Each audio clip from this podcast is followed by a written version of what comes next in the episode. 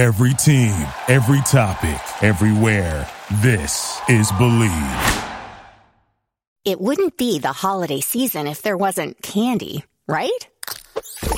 Celebrate the holiday season with the Holiday Crush. They've sprinkled candy with a holiday theme and fun packed challenges every week for five whole weeks, finishing on January 4th. The more challenges you complete, the better your chances of unwrapping delicious rewards. So, are you ready to crush the holidays? Play the Holiday Crush now. Download it from the App Store, Google Play, or Windows Store for free. Terms and conditions apply.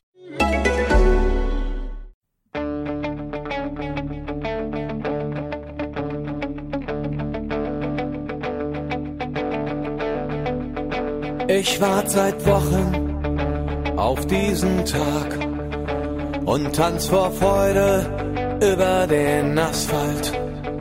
Als wär's ein Rhythmus, als gäb's ein Lied, das mich immer weiter durch die Straßen zieht.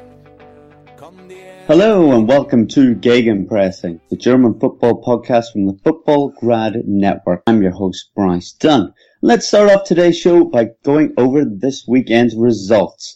So on Friday night, we've seen the Eagles soar higher and higher as Frankfurt managed to put an impressive seven past Dusseldorf in a 7-1 victory. Yes, seven. We'll be discussing that at the start of the show. Then Manu's curse continued with Leverkusen as they managed a 2-2 draw with Hanover, only getting a late strike which saved any further blushes.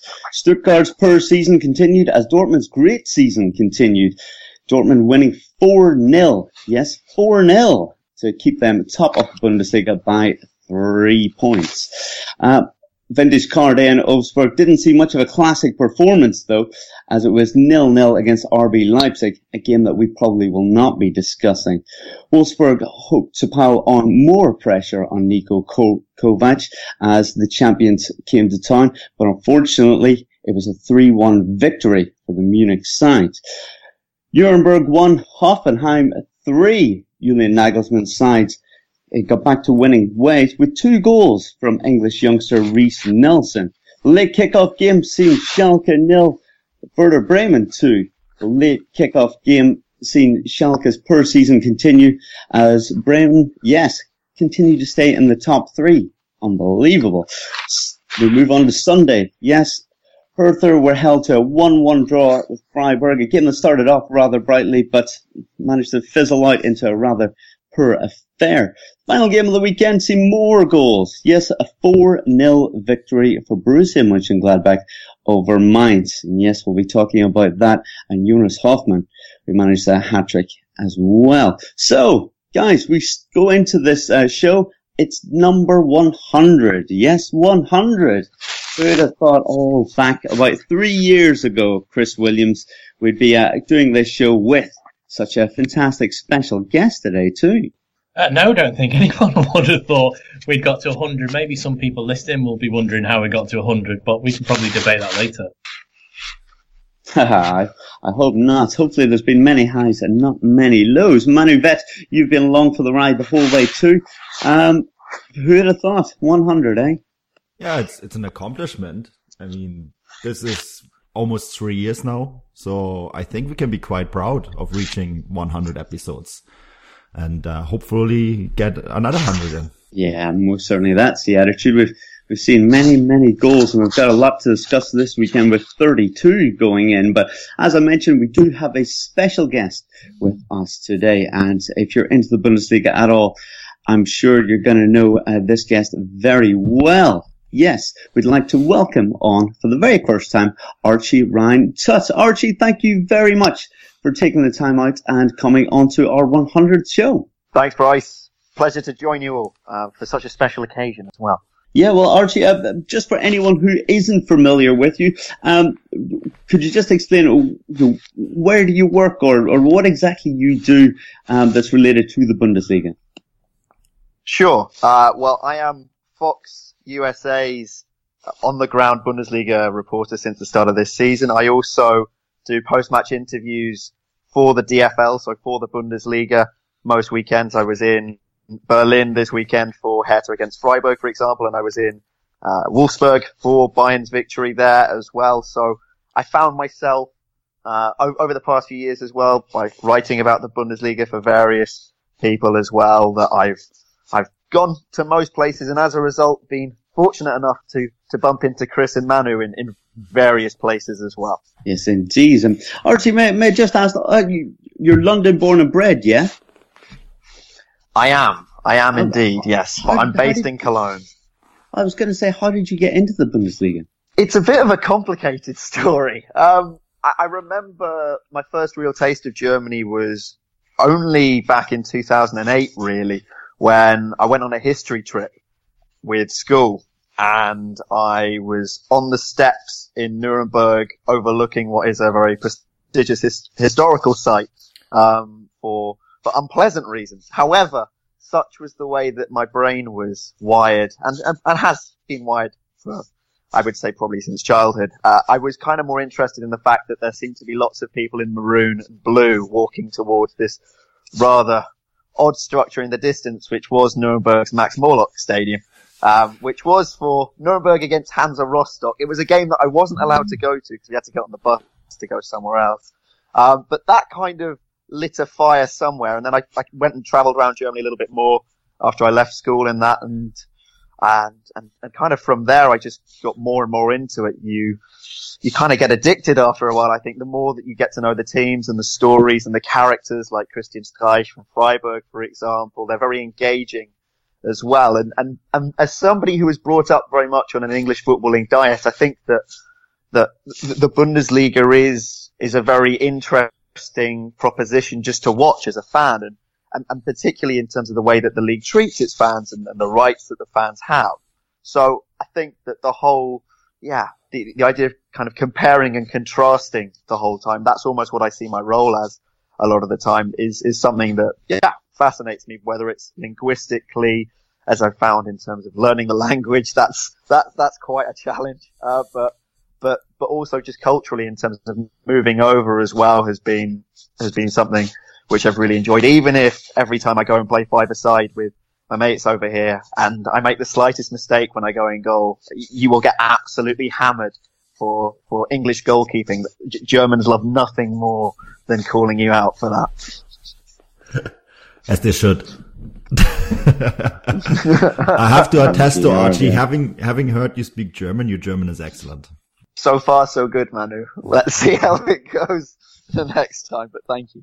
Not only is his German excellent, I've heard him speak on UEFA TV Spanish. Yes, I can. Yeah, uh, I can confirm. To, who was, was it? Anton Griezmann. He was either Spanish or French. He spoke to me, and I can't remember, but I was most impressed by that.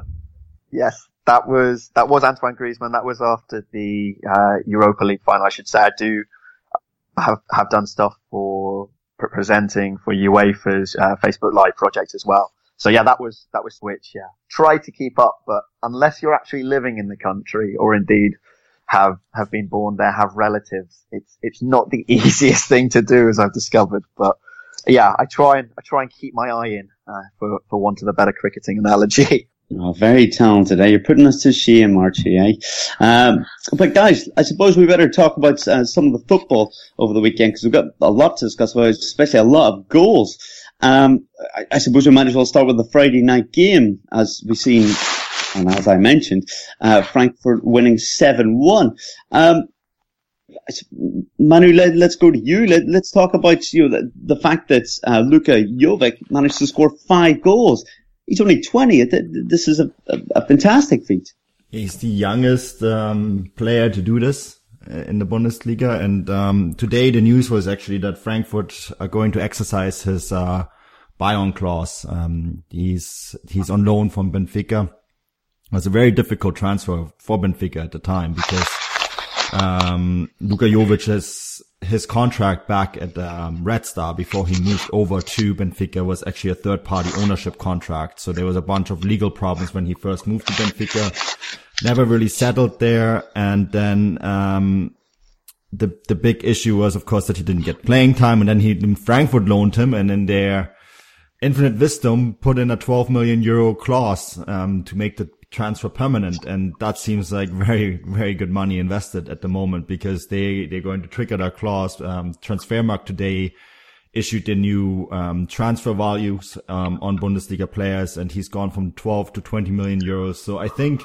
uh, for Frankfurt, um, I mean, we've, we've, talked about this already last year, right, with Fredi Bobic and the transfers that he's, this wheeling and dealing that he's been doing, you know, for um, the better part of three years he's excellent when it comes to identifying players like Jovic that have maybe fallen a little bit um, out of favor at their former clubs and were therefore therefore available um, below transfer value. And um, he's able to get those players, bring him in, and get them to play with the coach that gets them to play better. Um, Ante Rebic is a good example. Jovic is a great example. I mean, Haller has been excellent. So I think Frankfurt is we were worried a little bit about them before the season um, started because how would the transition be from Kovac to Hütter, right? Um, but I think those worries can now easily be put to bed, and that performance on Friday was amazing. Yeah, absolutely. It was very impressive. I know the three of us were messaging each other, just saying how impressed we were. Um, Archie, if we go to you on this, I mean, we look at just how impressive their start has been and the amount of goals that they managed to, to score on, on, Friday night. Um, how, how, long can this last for uh, Eintracht Frankfurt? I mean, how, what do we think they can finish in, you know, in the league this season?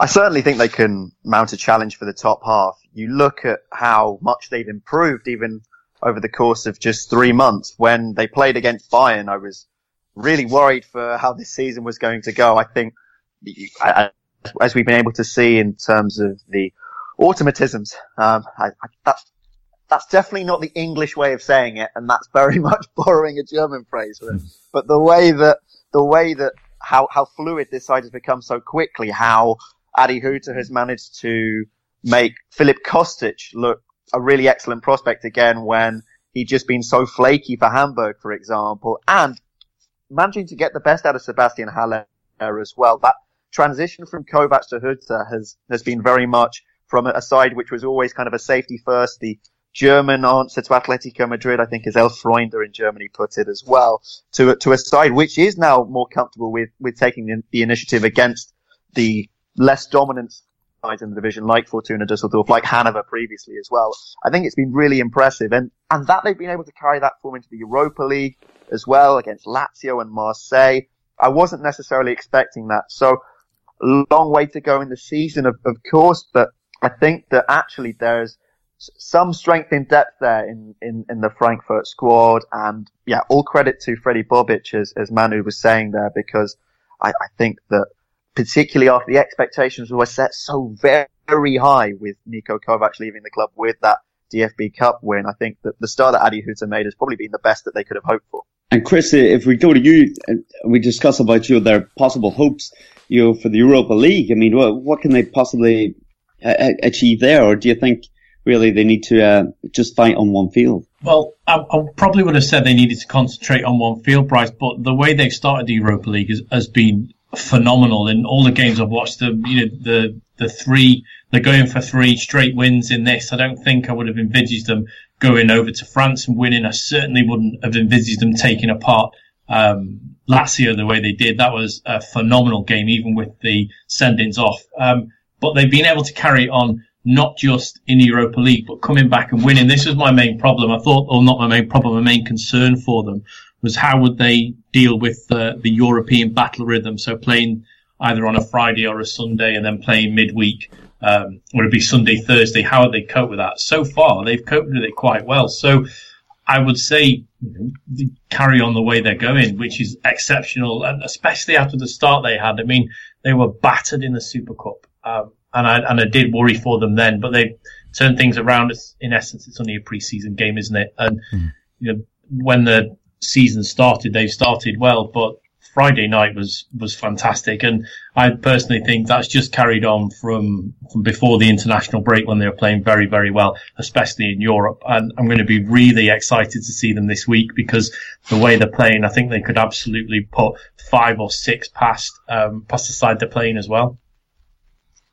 Yeah, I, I think what's impressive too is just the depth because they played this game without Rebic, right? Who um, we all every, everyone has been raving about Rebic since the World Cup. Um, and they managed to, they just seem to have so many attacking options in, in that squad or just options all around that they can just compensate for players. So they have, they have a lot of depth. And I think that's probably the most impressive part about it that they, they have been able to assemble. And when we first started doing this podcast, to use the analogy of our 100 podcasts, we, we sort of looked at them. And then when they had three or four key players go out, remember, and this was when the Atletico Madrid analogy was made too, is that they were playing such hard football that they struggled with injuries and suspensions. Now, over the last three years or so, since we've been doing this, there's almost been this evolution with the side that they've gone from a, I think there's still elements of that Atletico Madrid. There's like this, this, this combination of hard football and technical football. But at the same time, it's, it's really interesting how they have managed to really grow this club in the last three years. And I think that is really, um, something that I impresses me that even when key players are out, they can still play their football. That's it. Um, I mean, Archie, if we look at it, I mean, uh, before the international break, they managed to beat uh, Hoffenheim, which uh, is a fantastic achievement. Uh, it looks like they're set to get through their uh, Europa League group as well at the moment. But you know, they've got ties coming up against Nuremberg and Stuttgart, which um, is is is going to put them in, in, some impressive form in in the, in the coming week. You'd back them to win those games quite easily. The way that both Stuttgart and, and Nuremberg have, have started to, to tip towards recently. But I, I, I wouldn't underestimate necessarily, as, as Chris is, is pointing out there, the strains that the Europa League can bring. And, and particularly, I, I think that's the challenge because that's the difference between a mid-table side who, who will potter about, uh, around, around that, that sort of area in the division and, and a side that really wants to go and challenge for the European places are you able to put away sides like Nuremberg and Stuttgart in, in occasions like that, along with trying to play European football? I think that, yeah, for, for the long term success, you have to credit Fredi Bobic there. And yeah, in, in terms of the transition that they've made from, from being the Atletico side, I think the fact that, that Carlos Zambrano is no longer there has, has maybe helped in terms of that transition, um, because, uh, I think he was one of the, uh, harder characters in the Bundesliga, uh, of the past years. And, and yes, not seeing David Abraham, uh, David Abraham at, at, the back there, uh, for example, is, is it, it, doesn't quite give it the same nasty touch that it had under Niko Kovac, for example. But, but yeah, I, I think they made a very strong start to the season. Just interested to see now if they can keep that going even into the new year. Yeah, absolutely. I'm, I'm, sure the fans will be hoping that things continue down that road. Um, it wasn't the only interesting thing uh, uh, to go on on Friday, um, uh, which uh, yeah, everyone's laughing, and it, it is a bit ridiculous in that. I think Manu, we've we've got to go to you for this, haven't we? Um, so Bayern Munich, no, they didn't play on Friday, but they were certain, certainly making all the headlines, or not making the headlines. Um, the, the floor is yours for this one. Oh, you trying to get me banned from the buffet? I said. I'm, I'm, clinging on to any hope that one day I might be there. I'm saying nothing. yeah, just the way uh, they want it. It's it's another epic uh, press conference, I guess.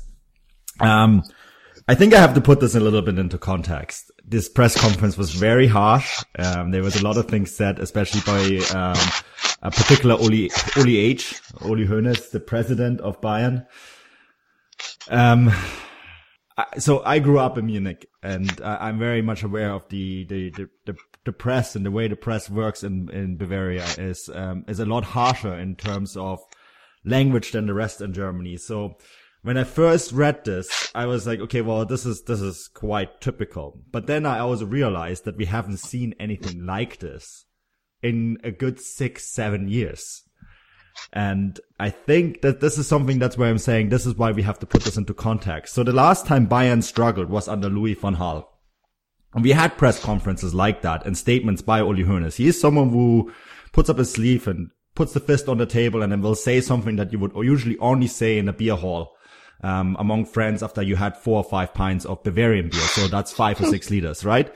So that's, that's, that's the attitude he comes with, but he hadn't had to do this in five five, six years, really. And, um, in those six years, and I think this is really where we have to put into perspective how long Bayern's success has been going on. Because six years ago, Twitter was in its infancy. It was a very small little, it was not, it wasn't like today where every comment was commented right away. Media didn't go around the world. A Bayern press conference wouldn't be felt like a, a global, global kind of event. And I think that's how the Bayern bosses in some ways approached this. They approached it the same way than they did uh, in 2010. And um, I think they were in some ways kind of maybe even surprised because Rummenigge today said, uh, well, maybe some of those comments weren't quite right. Um, I think they almost underestimated in some ways how the media world has changed. Um, you cannot longer treat a, a, treat a football club or a media event at a football club like a Stammtisch in a beer tent. I think that is really the number one thing that I took away from it. Because for me, I'm like, okay, well, I've seen this many times before. And then I realized, oh, well, yeah, but it's been six years and the world really has changed. So that's really, I think, I look at all of this and the, the feedback that they're getting from Süddeutsche Zeitung wrote a great, um, editorial on this. Really hilarious, really funny. Um, the Tageszeitung, Chris, you sent me this yesterday, wrote 500 words that were just alles ist super, super, super, super, super using copy and paste. Um, I think they are getting the sort of feedback that they deserve after um, a memorable press conference. But you know, I'm really curious to hear like, what, for, for example, what you have to say about this, Archie, because um, you don't have the same context and background than I do when it comes to, to Bayern in particular. No, I don't. I have to say, to me, when you're giving this sort of press conference, the first thing I think is, what do you want to achieve with this? And quite simply, given the run of form that they've been on recently, I think the first thing that they were trying to do was just make, was just try and create a smokescreen.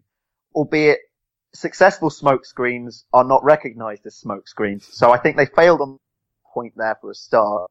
The way that Hassan Salihamidzic as sporting director, I think was just undermined so publicly with Rummenigge, for example, cutting across uh, one journalist at, at, one point to stop Saliham, um, Salihamidzic from from answering at, at uh, for at, at one stage. I think that showed his position in the hierarchy was confirmed as as many people think it is, i.e., that he just doesn't play all that an important role there.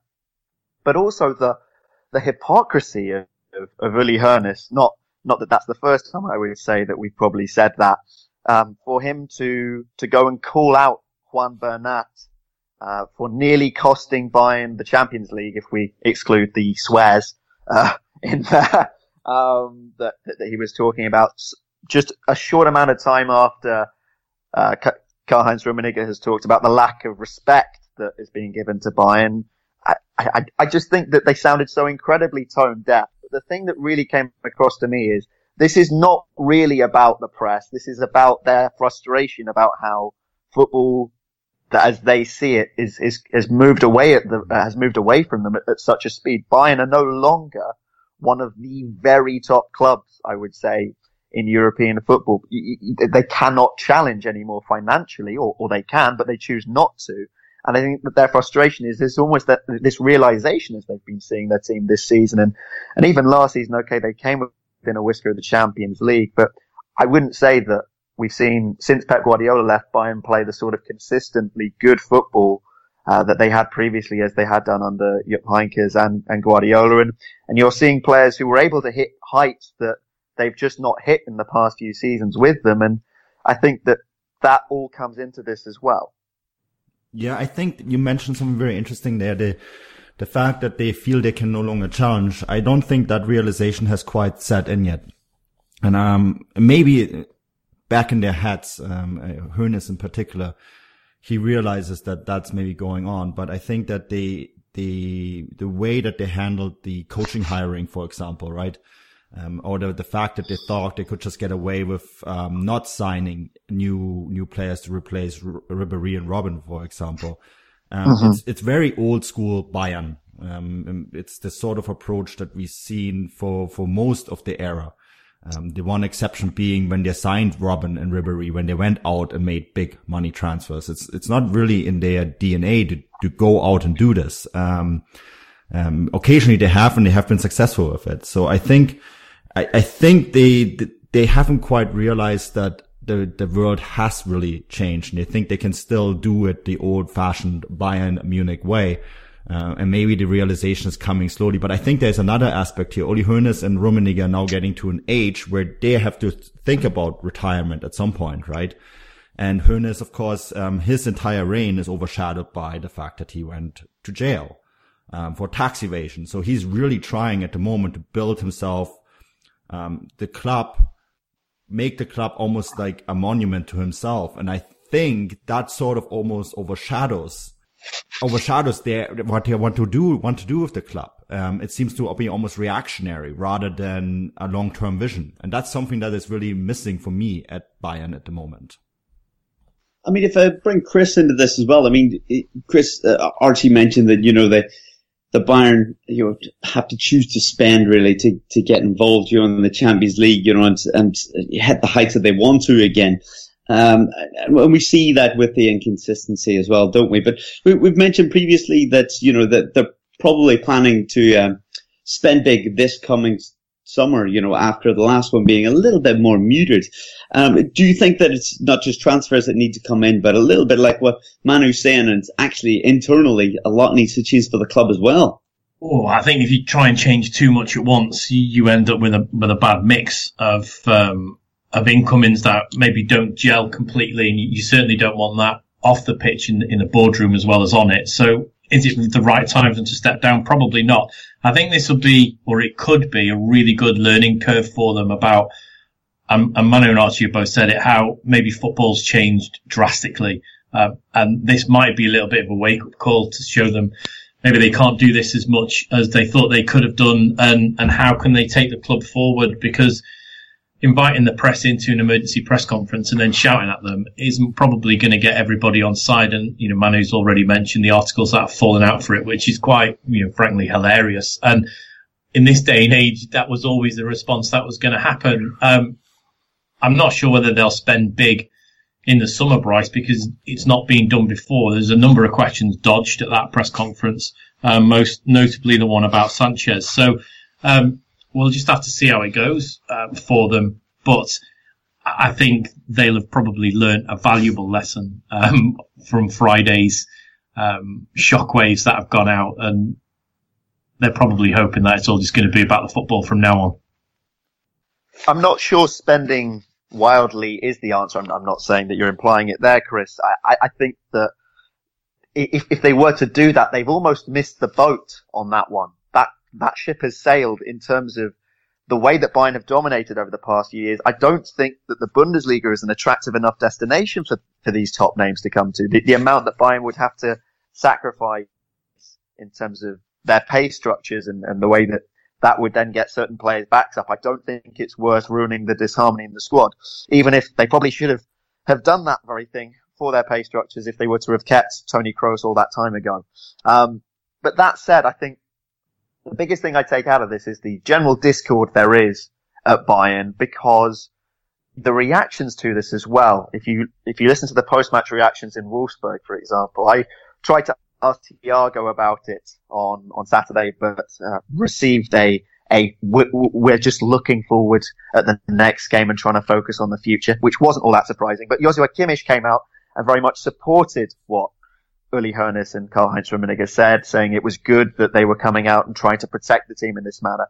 But the difference is, no one else was really singing from the same hymn sheet as Kimmich. There was no memo, it seemed, that had really got round. Niko Kovac was particularly coy. He almost seemed a little bit embarrassed in terms of talking about it.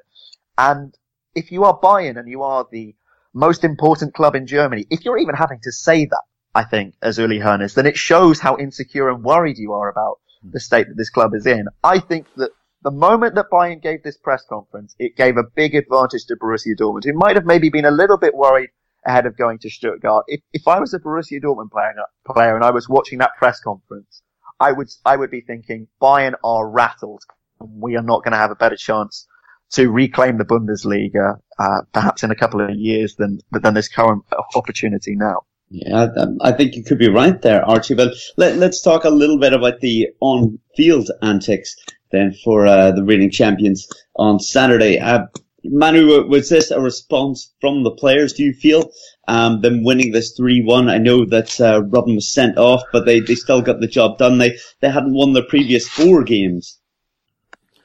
I thought it was a bit pedestrian by Bayern, and I, am not convinced that you know they won that game and. Um, Wolfsburg probably put up more of a fight than they have in ever against Bayern, uh, probably since that 5-1 when uh, Grafite scored with his back heel. Um, but I, I'm with Archie. I think if anything, this press conference showed weakness and I, I'm not, uh, yes, they, they responded well by winning that game, but I don't think it was the kind of performance that made me think, okay, well, they, they're back on track. Uh, I think that, that that there's going to be a bunch of games coming up. Even the game against Mainz, they will probably be challenged more by Mainz than they will be by Wolfsburg, simply because Wolfsburg didn't seem to have any positive ideas of how to break this Bayern side down. I think if you come in with a positive game plan, a quick transition play, you will, you, you can hurt this Bayern side. So I, I think the judgment on that, um, is still out, in my opinion. Well, Chris, uh, we talked about your players going out, players coming in, or whatever. Uh, I mean, players that we've talked about going out for a very long time is Robben and Ribery, and you know them possibly ending this season. We talked about it possibly being last season. Uh, people are saying are Bayern a lot of their squad over the hill. Uh, do you think that the players that they've got um, within that squad are are capable of um, you know covering for these players once once they do go? Do you think they've got the quality in the side? Well, I mean, we've spoken at length before that maybe they haven't got as much in depth as they'd like, especially if you look at squad numbers. They have been hampered by injury, uh, which is always unfortunate, especially if you're in a bad vein of form. The last thing you need is, is players not playing um, particularly well and then going off injured. I mean, also, um, Leon Goretzka hasn't settled particularly well for me. Um, Renato Sanches played well um, and he looks like he could settle, but long term, is he going to be the player that everybody thought he was? You know, don't forget he went out on loan last season, didn't have potentially the, the best of times. But uh, if we're on about Bayern getting themselves out of this form, you know, just by holding that press conference and saying we want a little bit more respect, that isn't going to sort out on the pitch instantly. They're in a bad vein of form and they're going to have to come through that. And unfortunately for them, um, they are a little weak at the moment, and the rest of the Bundesliga sides can see that. I mean, we had Wolfsburg saying in their press conference before that they think Bayern are beatable and they're going to go at them. Now, whether they did or didn't is a different matter, but the fact that teams are saying that, you know, it's not Hamburg who are going to roll over and, and get five, six, seven pumped past them anymore. It's, um, it's, his teams going to go out and try and fight them. And uh, I think brutally honest, that's what they need because I think that's been their failure in Europe over the past few seasons is that when they've been really tested, um, they haven't been able to stand up to it. I know they were undone by a couple of poor refereeing decisions against Real Madrid, but it always seems to come at the at the crunch when they need to be able to dig in for a fight at a higher level. They haven't been able to do that, and I do think that comes from not getting a stern test week in week out. So whilst they might not like it, I think ultimately them getting a sterner test week in week out will help them ultimately in Europe.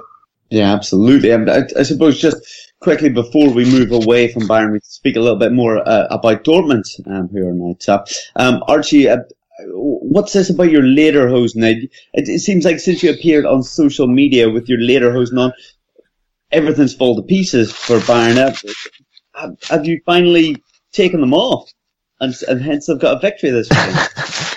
you say since since I appeared on social media with Lederhosen. To be fair, I did upload the picture myself uh, of, of, my, of, me and the Lederhosen. Um, but I, I, think I think to try and pinpoint the curse exactly, it was from the moment that I actually uh, managed to wear the Lederhosen, which was before Bayern against Augsburg, um, to the point where I actually then lost my Lederhosen uh, in Berlin, um, managing to leave them on a train don't ask how. Um, during that period where I didn't have my Lederhosen, Bayern just couldn't win. Um, but I got my Lederhosen back before the Wolfsburg game, and and with that, I think the curse is perhaps over. To make a, a serious point very quickly, um, just about Wolfsburg, I was so very disappointed with their performance on Saturday, mainly because what they'd shown in the first two games of the season, particularly against Bayer Leverkusen, I was at the Bayer Arena for a game where they they tore Leverkusen to shreds and were playing a really attractive style of football that you wouldn't necessarily associate with Bruno Labbadia.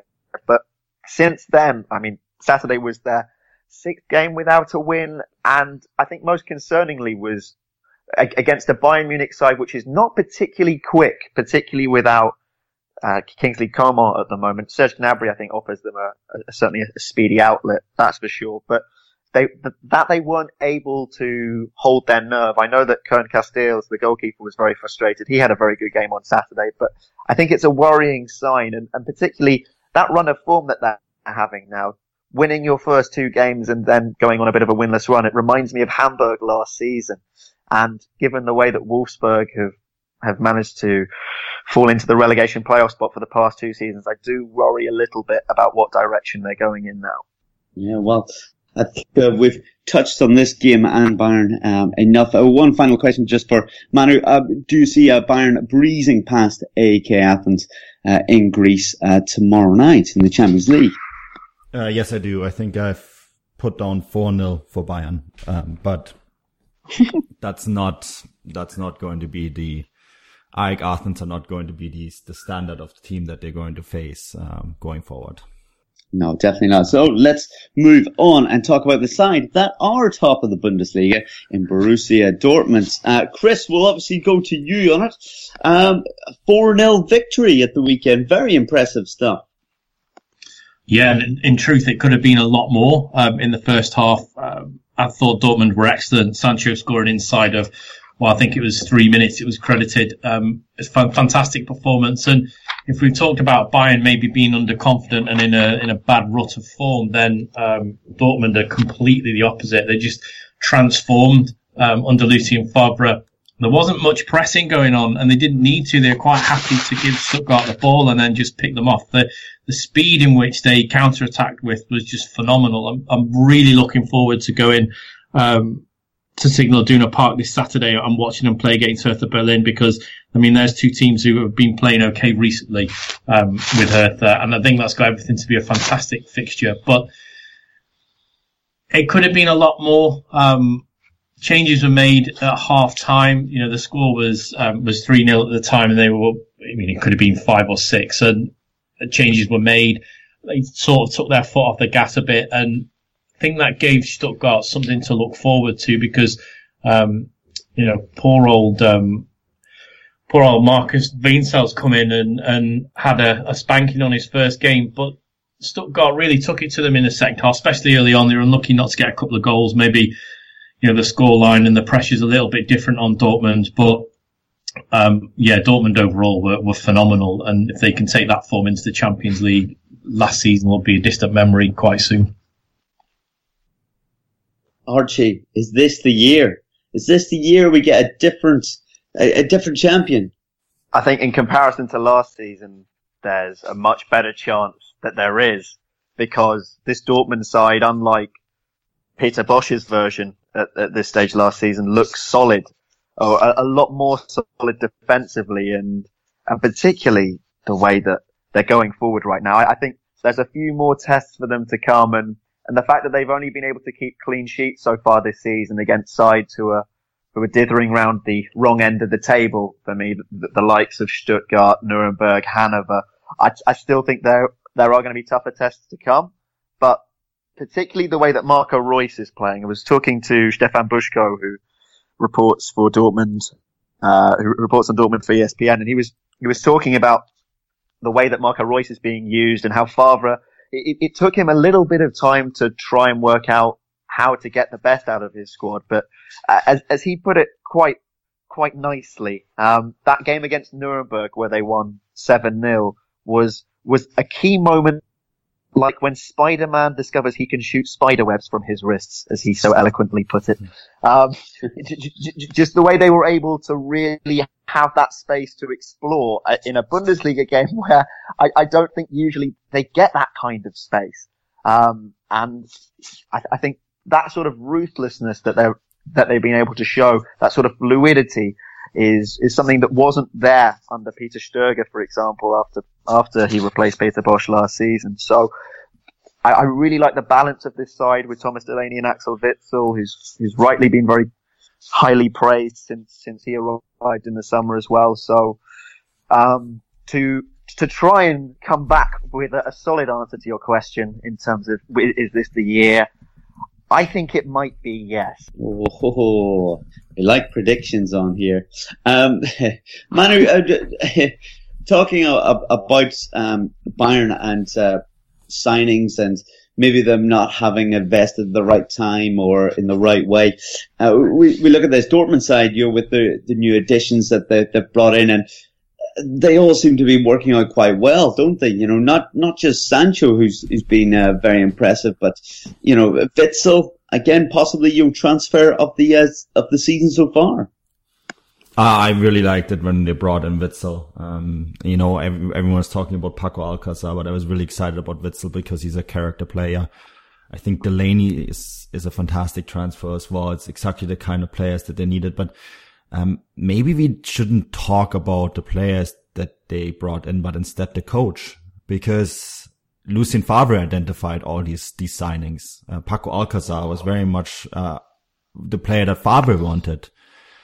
So um, I think it was Martinez, the Belgian coach, who said Witsel was the transfer of the year, um, and he meant in all of Europe.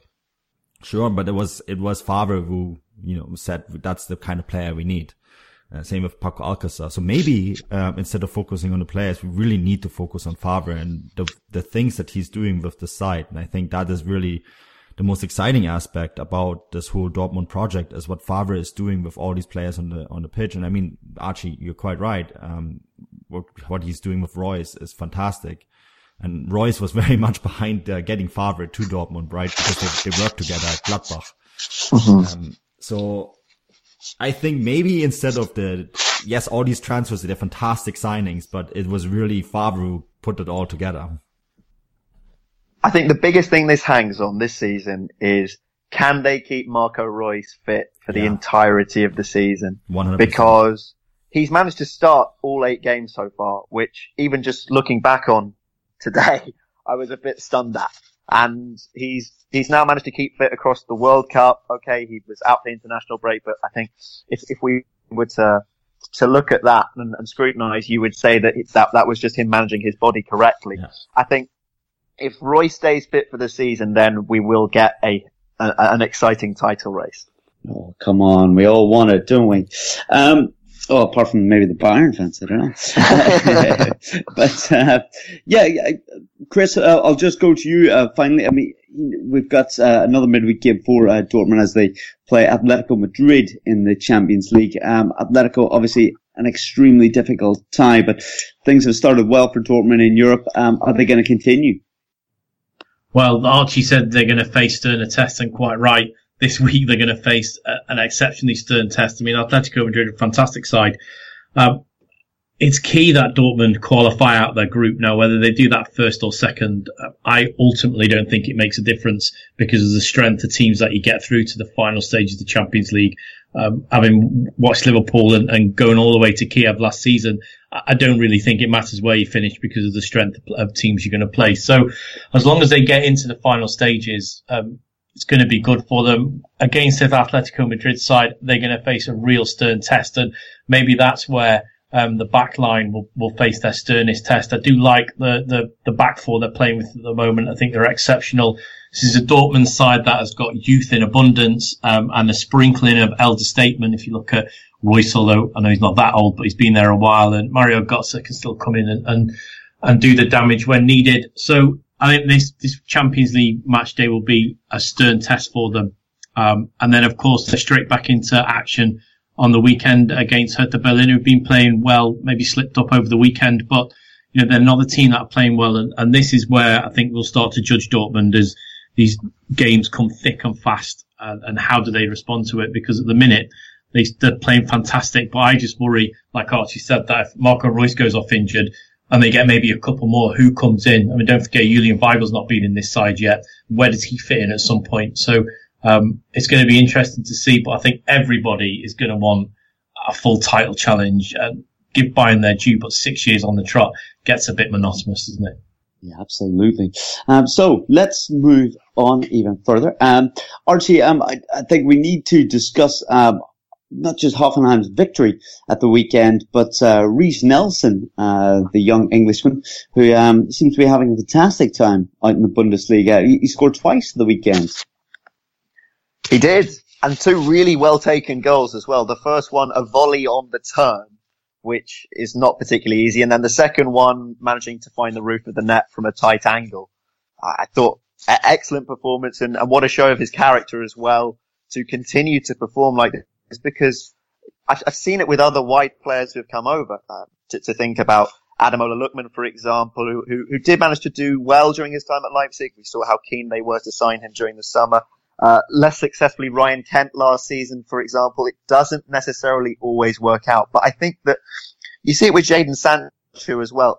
There is a certain Englishness about these players where they are so direct in the way that they run at their players and are able to run at, um, at their opponents even, which I would say that not, not all German, not all young German wingers have maybe the same confidence in terms of taking on their, their player on a, in, in, a one-on-one duel like that. I'm not sure how many players are, are, I would say the Bundesliga has like that. I would say it's a, a weakness. You're, you're generally more encouraged as a younger player here to, to lay it off to the other man, abspielen as they say.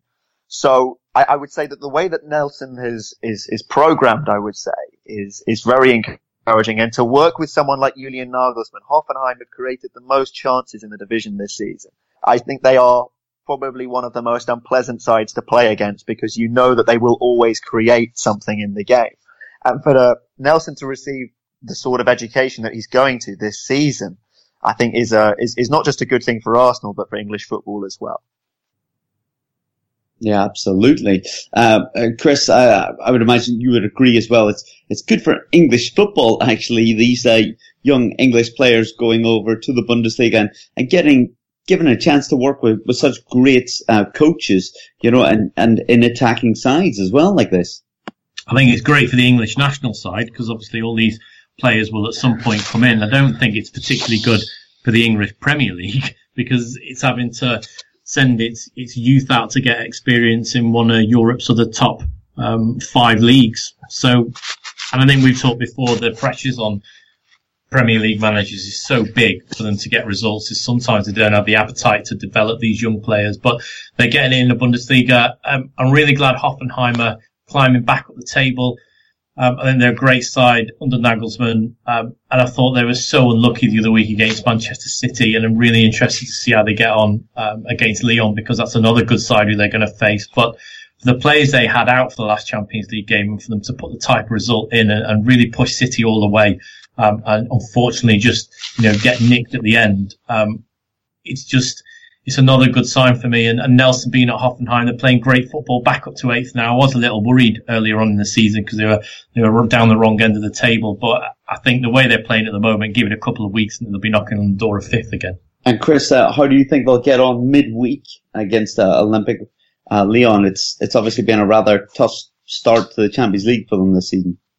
Yeah, yeah, as I say, I think, I mean, if they can play anything the sort of way they did against Manchester City and they created chances early on, don't forget they took the lead, uh, I think it was inside the first minute or definitely inside the first two minutes in that game. Uh, if they can make the chances, they'll, they'll score because of the players they've got. Um, but on the other side of that, Lyon have been playing exceptionally well. So, um, for Hoffenheim, it is just another learning curve. I thought they did very well in the Europa League last season. You know, Nagelsmann did a lot of learning in that public, out in the open learning, and he looks to have brought that into the Champions League. And hopefully, they can cement their place there. And if they can't get through this group into the knockout stages, hopefully they'll get into the Europa League. Emmanuel, I, I suppose then we better talk about the other uh, German uh, Champions League uh, side, and that's Schalke. Uh, they've had a, a, rather terrible start to the season. Uh, they had managed to get two victories in a row there, uh, possibly some people thinking that they had turned a corner, but another loss on Saturday um, it seems to um, be what you were suggesting that possibly the wheels had come off the bus, um, and it, it, it, it, it just doesn't look very good for them at the moment, does it? No, um, I like the the headlining kicker, um, Schalke wants Schalke back. Um, I think that the things that we praised uh, Tedesco for last season, this very defensive, tidy play is just gone. And I think it kind of confirms what Chris and I were sort of suggesting ahead of the season is, um, that the fact that he will have to develop the side, um, he will have to just playing defensive football, winning games 1-0 is not going to be enough for a very demanding crowd at the Veltins Arena of Schalke. And I think he's sort of struggling with that. He's to, to, to get that cultural approach into, into Schalke's football seems to be very difficult for him. And I am worried. I'm worried about Schalke to, to be honest. I think that they, they will probably get better results in, in the Champions League. Um, Galatasaray is, is their opponent and it, it's a difficult team to play against, but Galatasaray has a whole bunch of problems themselves. So I think the Champions League is almost going to be an area where they can recover from um, their Bundesliga losses in some ways. But I, I, yeah, in the Bundesliga, I'm worried worried for them because I just can't see. I can't see the Tedesco um, doing that next step in development that Schalke need um, in order to become a top side. You know, last year they scraped by by so many games where they won 1-0, 2-1. And we all knew that their result last year was also mostly due to all the other top clubs struggling. And that's just not the case this year. So all of a sudden you have four or five teams that probably already had better potential than them last year performing normally and they all breeze past them. And, and then add to that a side like Werder Bremen, who have been fantastic this early on in the season and, and maybe Frankfurt and Hertha look a lot better than did last year as well. So all of a sudden you are a team that is in trouble. Well, that's it. Um, um, Archie, um, I suppose we better talk about uh, Werder Bremen, who uh, inflicted a, another loss on Schalke on Saturday. Um, I mean, they're sitting up in thirds. Um, nobody would have called this back at the start of the season. Only only one loss. I mean, are, are they for real, or are they the kind of team that probably, you know, in 2019, after the winter break, we'll, we'll see them maybe, you know, fade away? Well, this high in the table, I think at this stage, it was difficult to envisage, but credit to them because at the very start of the season, they did what very few clubs who have gone a long time or a fair amount of time without European football would do, which is they said that their aim was European football. They wanted to qualify for the Europa League. And I think they've partly been rewarded for that courage that they've shown so far. They're also one of these sides who are increasing the pressure on Domenico Tedesco because they are playing good football without the same resources as Schalke, for example. But I think one of the biggest things they've done this season, or and is real credit to Florian Kohfeldt, is they've really taken away that dependency that was there on Max Kruse to fire. The the, fact that Davy Klaassen has come in and, and done and done well, I, I, would say quietly well. He's not necessarily been scoring every week, but the, the amount of yards that he covers for the team is very important. But also the way that Maximilian Eggestein has been starting to blossom that little bit more as well. Two goals for him on Saturday. Really impressed with Bremen so far. And I think that they certainly can hit that European goal come the end of the season. I would expect them to slide back a few places, particularly because we've not seen them play against Dortmund, Gladbach or Bayern so far this season. There's, there's still, I, I, think a lot of people were saying that that if they were going to qualify for Europe, then this was a very good chance because they have had a reasonably gentle start to the season. But all the same, you consider the kind of football they were playing under Alexander Nouri beforehand and the way that Kohfeldt has managed to not just, not just get them out of trouble, but get them out of trouble playing decent football as well. All credit to Kohfeldt, I would say. They may be on poor form, Bayer Leverkusen, but that'll be a tougher task for them uh, when they come up against them in, in their next uh, match day, I feel. Um, guys, I, we need to talk about Sunday. We need to talk about Jonas Hofmann. Um, Chris, a fantastic hat trick uh, for him in that Gladbach side, that 4 0 victory over Mainz. Um, possibly a, a, player to get into the German national side, or, or is that too big a, a, a shout? Well, he, he spoke to um, Sky Sport after the game um, uh, on the pitch side and said that was his plan and he was hoping to do it. So um, maybe. I mean, Germany have, uh, got massive strength in depth in the national side, but you would hope, maybe, that Joachim Löw gives players a chance when they come through. Sort of did it last time out with Schulz, maybe, getting a nod over Hector. Um, but we'll wait and see. But, I mean, this is another side that have just seemed to be playing so much better football than they were last season. Um, and Dieter Hecking, I think this is where if there's any doubts about Niko Kovac, where do they get rid of him early? There was plenty of times last season when Dieter Hecking could have gone, but they stuck with him and he had a plan and that's starting to come to fruition now, which is why I'm a big believer in giving coaches time, not just, you know, it's not 1990 Serie A where they're changing managers after they lose three games or draw three games or like the old Spanish system. You know, you lose three games for Real Madrid, you're out the door. Um, but Dieter Hecking's done at Gladbach is he's, he's sort of got them playing some fantastic football again and they're just a joy to watch at the moment. I mean, Matthew was in the, um, was at Borussia Park, wasn't he? And he had a couple of fantastic games this season, uh, sorry, on this weekend to watch and, um, they're just a real joy to watch at the moment, Gladbach. Yeah, they really are. And uh, their fans and Hecking will be hoping that they can keep them so high up in the table. Second might be a big ask though. But Manu, uh, let's um let's just look at this uh, final uh, topic uh, of the day. Um, you know, Berlin they've they've got a bit of a proposal. Uh, what exactly is this? They want to extend the the number of teams in the league. Yeah, so this was actually a question that was sent in from our one of our listeners, and the, this proposal um, was published by Union Berlin I think it's now two weeks ago, maybe even three.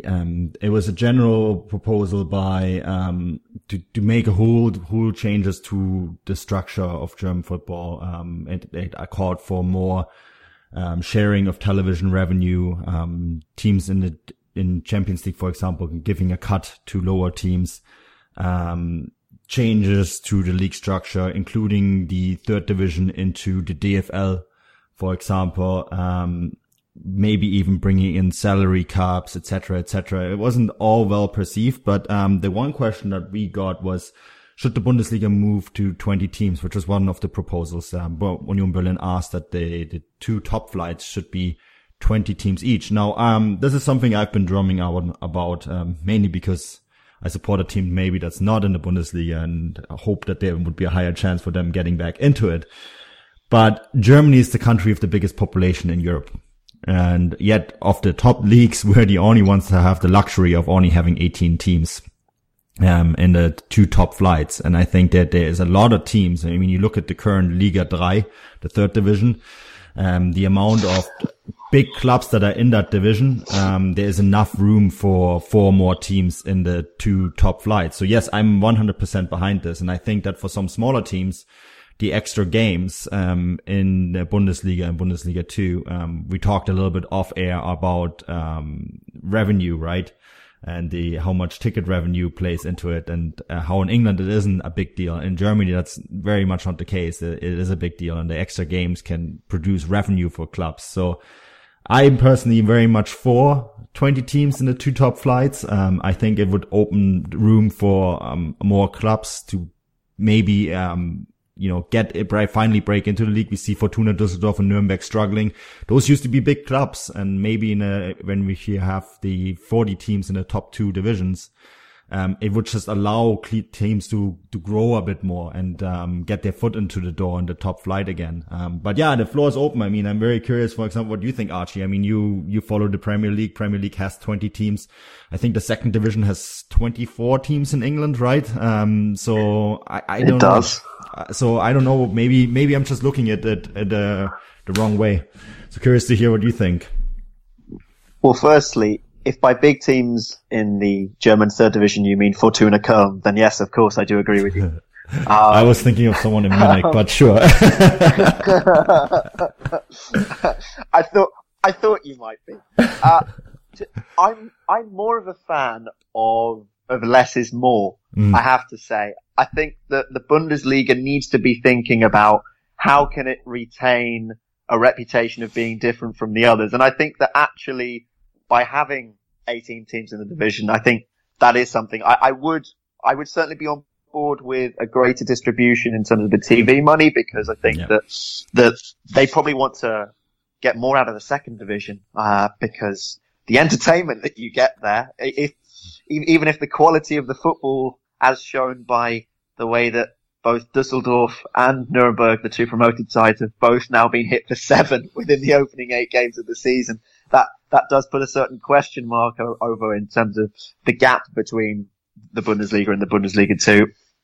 I think that actually the Bundesliga gets it right um, in terms of the balance of, of, of, of teams that you have there. I, I think you're certainly right about wanting to try and accommodate the likes of Kaiserslautern, for example, and 1860 as well.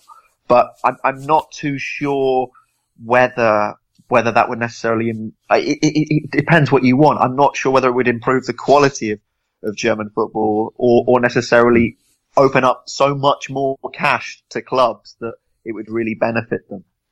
Yeah, I think the distribution of TV money is probably a more pressing topic. I think England sure. does, England does that better. The, the, the Premier League has better distribution, more even distribution. And I mean, this gets us back to our big topic with Bayern. Um, just take 20% of Bayern's television share and distribute it to the rest of the league and it will open up and become more competitive. I think that is really the, the simplest answer to it, to, to the question of competitiveness. Sure, but good luck with trying to take that money from Bayern. Yeah. Um. I think being banned from the buffet would be the least of all worries if we tried to do that. I'm pretty sure they'd make a press conference about it anyway, Manny. Um, anyway, that's just got me banned. Um, but yeah, I think guys, that's gonna have to do it for today. Uh, we, we could probably have a podcast on its own about um, uh, an extended league. But um, Archie, thank you very much for, uh, for coming on. Um, we'd like to give you the opportunity to um, to promote uh, what you've maybe got going on, um, or um, maybe just tell people you know where they can find you on social media with your lederhosen and, and that on. Where they can find me? Well, if, if if you want to literally find me, that'll be in Cologne.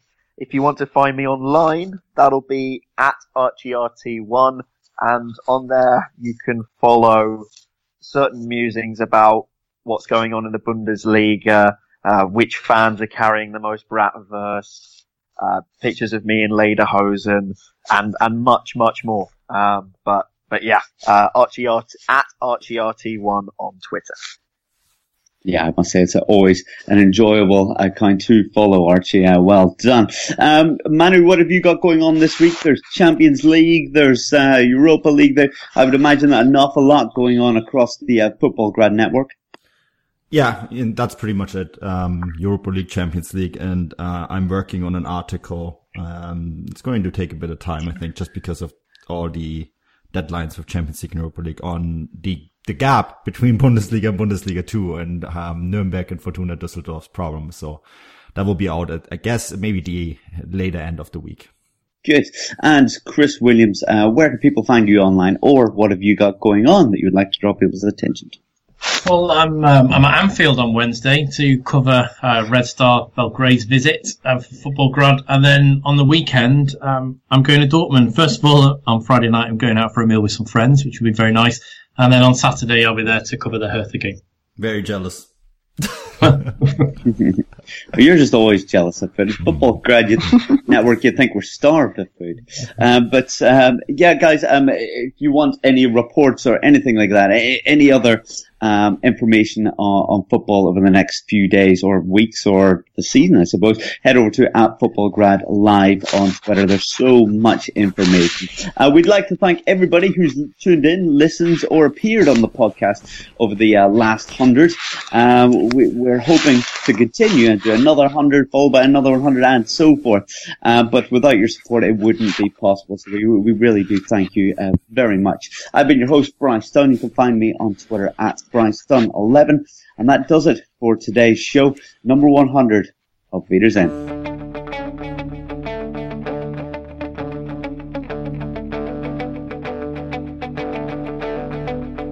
Ich warte seit Wochen auf diesen Tag und tanz vor Freude über den Asphalt, als wär's ein Rhythmus, als gäb's ein Lied immer weiter durch die Straßen zieht. Dir entgegen.